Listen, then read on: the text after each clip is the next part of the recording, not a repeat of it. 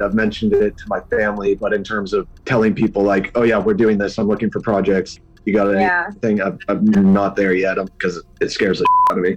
Dreaming of launching your own architecture firm? Well, buckle up for a wild ride with Emerging, the podcast that shares what it's really like to start an architecture firm. Where do we begin? We don't even know what type of business to formalize as. Is it an LLC? Is it an LLP? Like, how are taxes? I mean, the list is astronomical. Season 1 featured founders Jeffrey, Lexi, and Chris, owners of Level Studio Architecture, are your fearless guides on this unfiltered journey from napkin sketches to a thriving studio. One evening, stumbled into one last dive, we sat at the bar and pondered our postgraduate futures. Amidst the conversation, a napkin became the canvas for our aspirations, sketching plans and milestones, sealing our heartfelt commitment and shared dreams.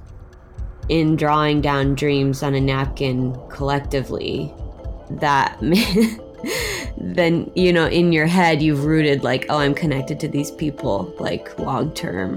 The process of starting an architecture practice brims with excitement and challenges, demanding meticulous planning, flawless execution, and unyielding resilience. I kind of hate the term because it's so overly used, but I think everybody knows imposter syndrome. And I think it's so real to this day. I don't know if it's with everybody, but with me, I'm always questioning like, us, can we do this? Are we ready to do this? Are we prepared? Can we do it? Did we just decide a name? We did it, guys. Oh my God. The one that came out of nowhere. Woo! It came out of nowhere. I liked it. I saw it. Ready to turn your aspirations into reality? Follow the link in the show notes to subscribe to Emerging and chart your own path to architectural success.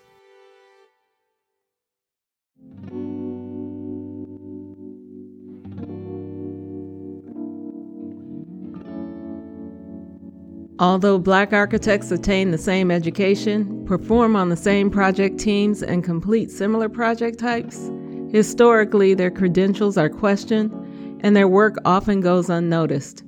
We're here to change that. I'm Karen Burton. And I'm Saundra Little. And this is Hidden in Plain Sight, and that's spelled S-I-T-E. The podcast where the world can get to know the very significant contributions contemporary and trailblazing architects have made to the profession, the community, and major cities across the U.S.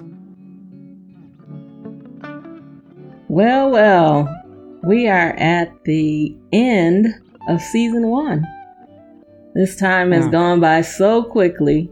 It has. It's hard to believe that we started this, you know, earlier this year, and we've featured 10 architects and architectural designers on this season, our first season of Hidden in Plain Sight, S-I-T-E.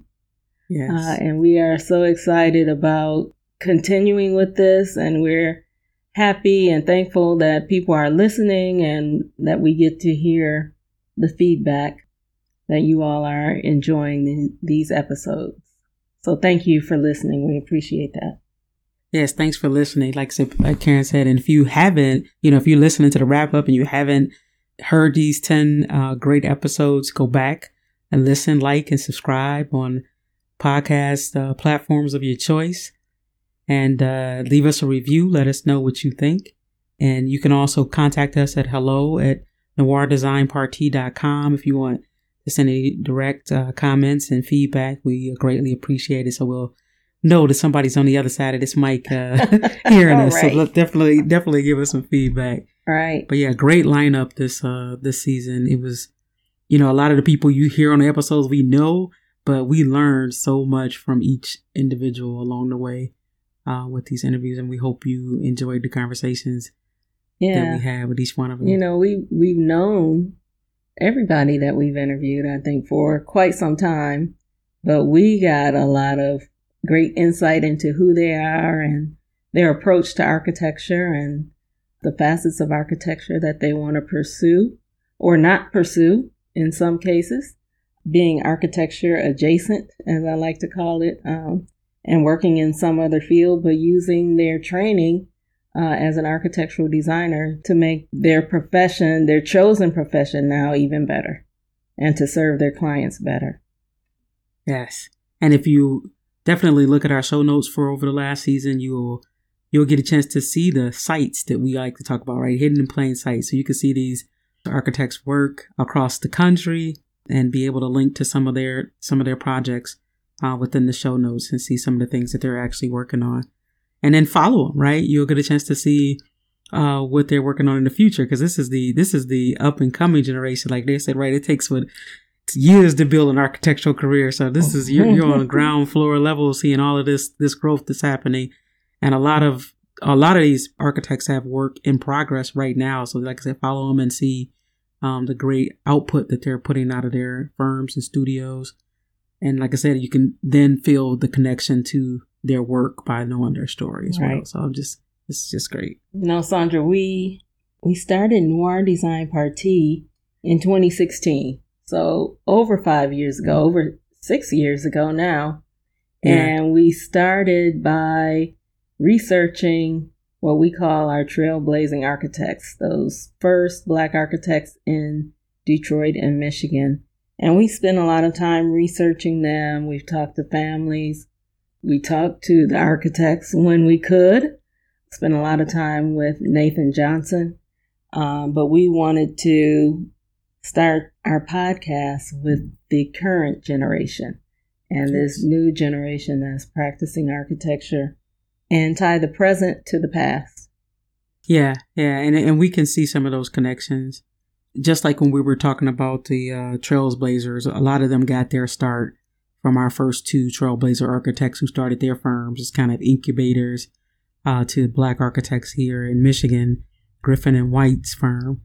And you see some of those same traits in a lot of these designers and architects that we interviewed this season, you know, Hamilton Anderson being an incubator, right? A lot of the minority firms that are in Michigan still help these architects, you know, get their start. It's usually the first firm that they usually work for is a firm of color, right? So That's a trend, right? It's just they are the ones that come to the campuses and look for these students, right? And they are the ones that help them get their start in their career. So that's still a trend that's happening in the profession today.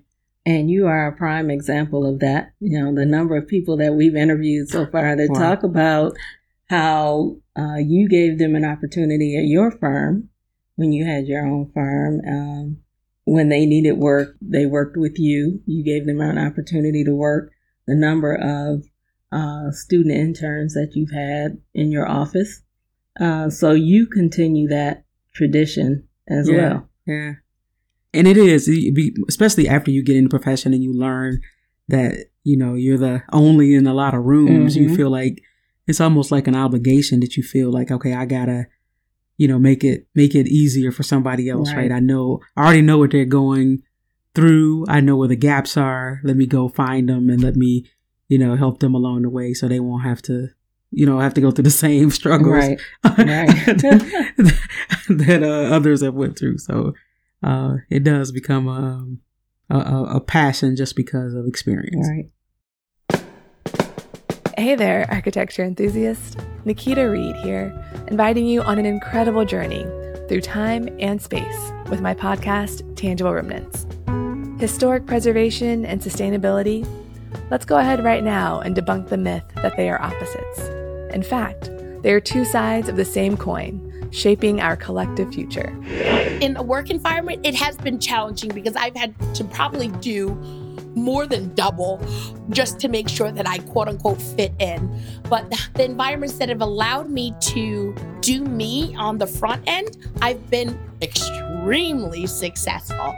You look at all these PhDs, they've built that on the backs of our elders. Absolutely. What they consider themselves to be experts at is what they've worked with us to achieve. I know we have to prioritize people before products and before place. Join me as we unravel the stories of historic buildings shaped by the people of a specific era and often influenced by race and gender. These tangible remnants are windows into our past and guideposts for the future. Follow the link in the show notes to subscribe now to Tangible Remnants. Let's explore the interconnectedness of architecture, preservation, sustainability, race, and gender.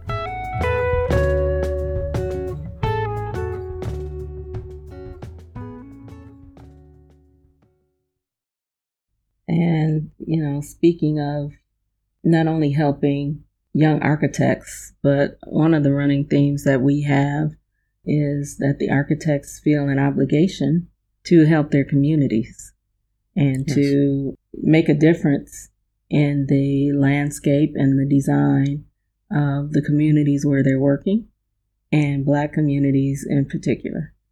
That's very true. I mean, that was another theme throughout everybody's work, and it comes from their own personal vantage point, but they end up making it their own. But it is mm-hmm. that same impact on community.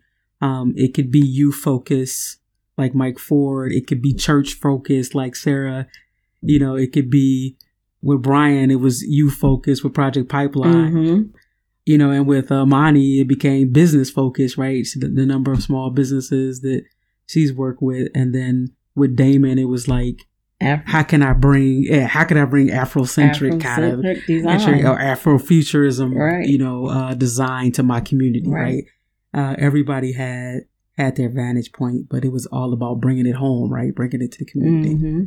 And how dope was it that our first episode, we had Kimberly Dowdell as our guest, yes, 2024 yes. president-elect of the American Institute of Architects, first Black woman to be elected president, former national president of the National Organization of Minority Architects, and she is from Detroit.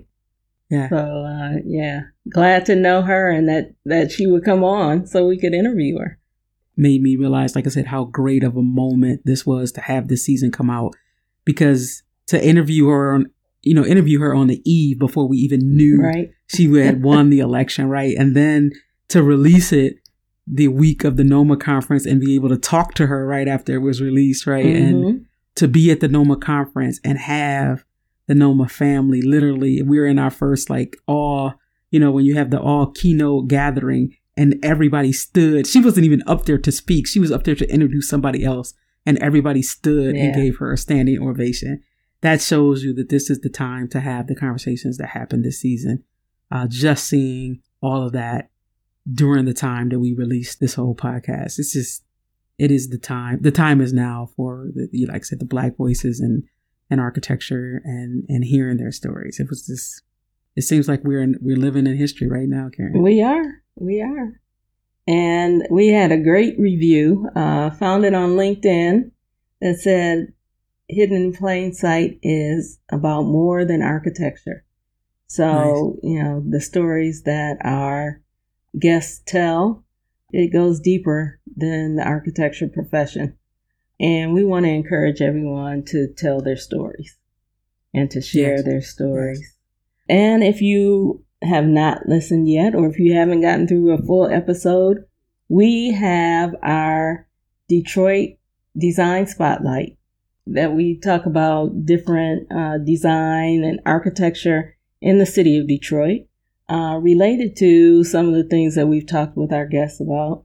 But we're talking about some great things in Detroit that you may or may not know about, just giving you a little more insight. So check out the spotlight in the middle of the interview, and check out the show notes, because we got some great links there that you can click through. Yeah, I mean, it really is shining light and giving a voice to our great city as well, right? And the great state of Michigan. I mean, we're showing, like, the history of, you know, Michigan and Detroit, you know, used to be the Paris of the Midwest, mm-hmm. right? That even gets into the French of our name of our project, Noir Design Parti. But all of that history that created that greatness for Detroit is still here, and putting a voice to that, and really giving you a bit and letting you know there is so much to see here. So, yeah, I feel like we're advocating for the greatness that we have here, and giving a voice to our state and our city. I love it. Yeah. So shout out to Gable Media, our partner here. Thank you for working with us and for the opportunity to be part of the network.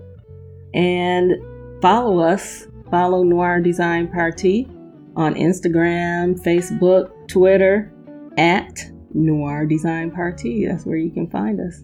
And NoirDesignParty.com. We're on all the social media outlets. And I can't wait for you to hear season 2. All right. All right. Thanks, everybody. See you next year.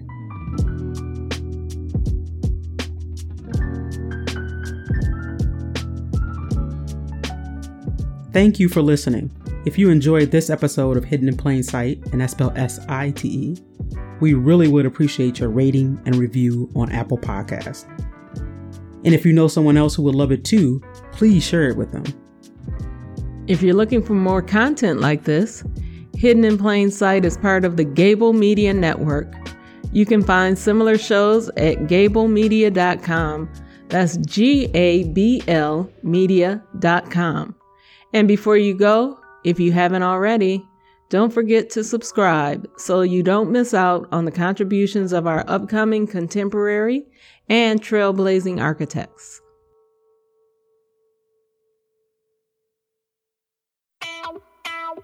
Want to learn more about the unknown ladies of architecture? Then I recommend you listen to She Builds Podcasts, where we tell the stories of remarkable women who have shaped the design and construction industries. Hi, I'm Jessica. I'm Nurjiti. And I'm Lizzie.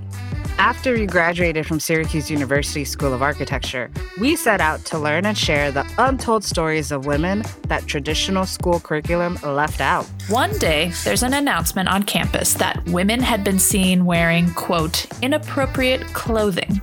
Gasp. What the heck does that mean? Yeah, so it turns out that Ruth and her fellow classmates were these women. They had field classes where they're doing welding, forging, and foundry work, and obviously they have to wear jeans to those classes instead of like dresses or whatever else. While Gertie was in school, she wasn't just going to classes, trying to stay alive like some of us. I know that was me in school, just taking it day by day. Yes. But not Gertie. She became the president of Evigol, an honorary association of Cornell women architects. Of course she did. These are stories not taught in schools. Women who've molded the world of architecture, construction, and development for over a century. From Jane Jacobs to Ray Eames, She Builds Podcasts explores the legacies of trailblazers. Subscribe now on your favorite podcast platform. Let's fill the gaps in history together. All you have to do is follow the link in the show notes and subscribe and be part of a movement to expand industry narratives.